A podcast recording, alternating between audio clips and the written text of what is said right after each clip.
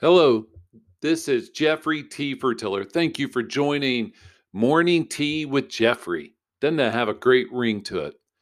Well, today I want to talk to you about a, a topic that we're going to address several different times in different ways on our podcast, on our YouTube channel.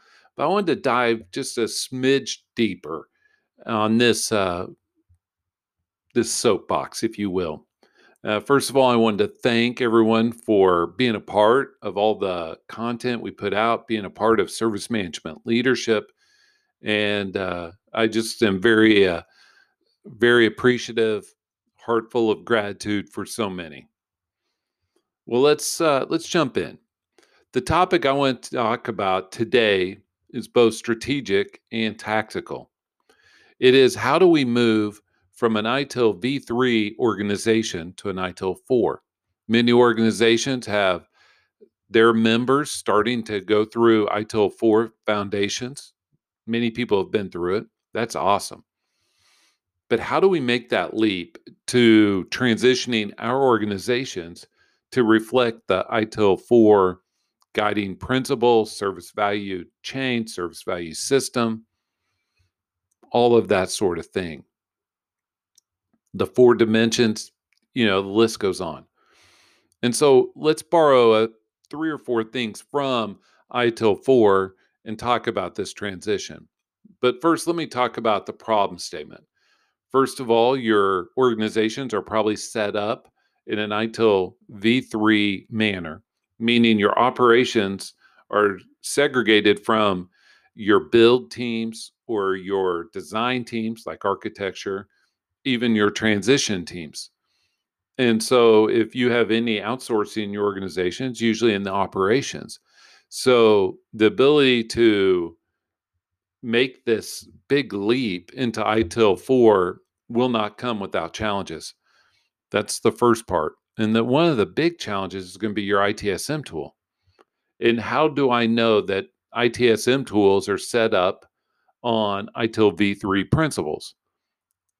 Sounds seems like a question many may ask, but here's the easy answer. Look at what change is called. It's called change management.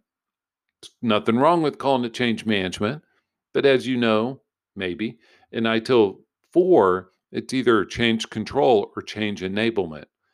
And so just by some of the vernacular, some of the way the workflows go, you know that your ITSM tool, whichever one you're using, if any, is using ITIL v3, which is fine. It just means that it's one more thing for you to consider as you make this transition to ITIL 4.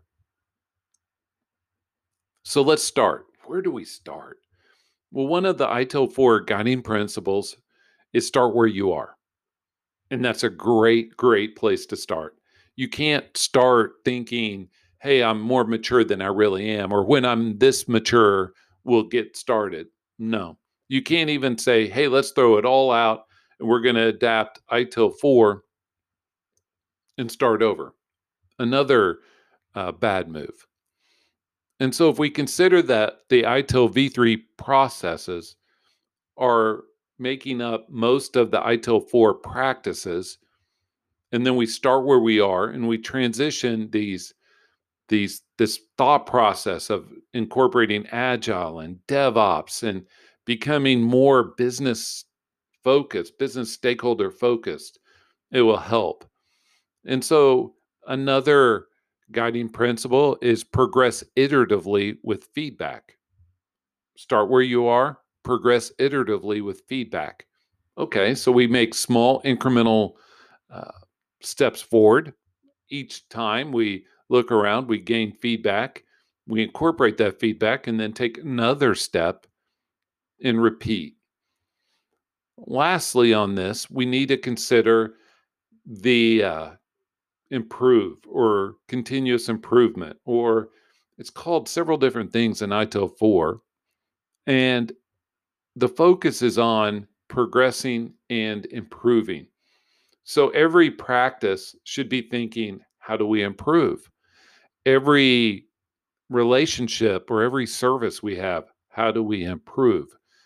be thinking no matter what you're doing in the service management or even the broader technology world, how do we do this better?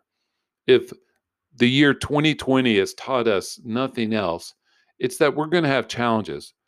Our business focus may change, our transformations may be disrupted. We have to be willing to improve and take steps in a different direction, but very, uh, very purposeful steps. And so just using these three steps of start where you are, progress iteratively with feedback, and improve, those will help you. We at Service Management Leadership have helped organizations in this way, and we'd love to help your organization as it puts together a strategy to make this transition and as you try to put together tactical steps to make that transition. It's something that is won't be easy, but it should pay off much in high dividends in the future. And so think about how do we take this step? We have to take this step. It's not if, but it's when. This is Jeffrey T. Fertiller. We thank you for joining us on Morning Tea with Jeffrey. Please uh, check out our YouTube channel, follow our LinkedIn company page, Service Management Leadership, and let me know how the company, Service Management Leadership, can assist your organization in achieving its service management and business continuity goals. Have a great, great day. Bye.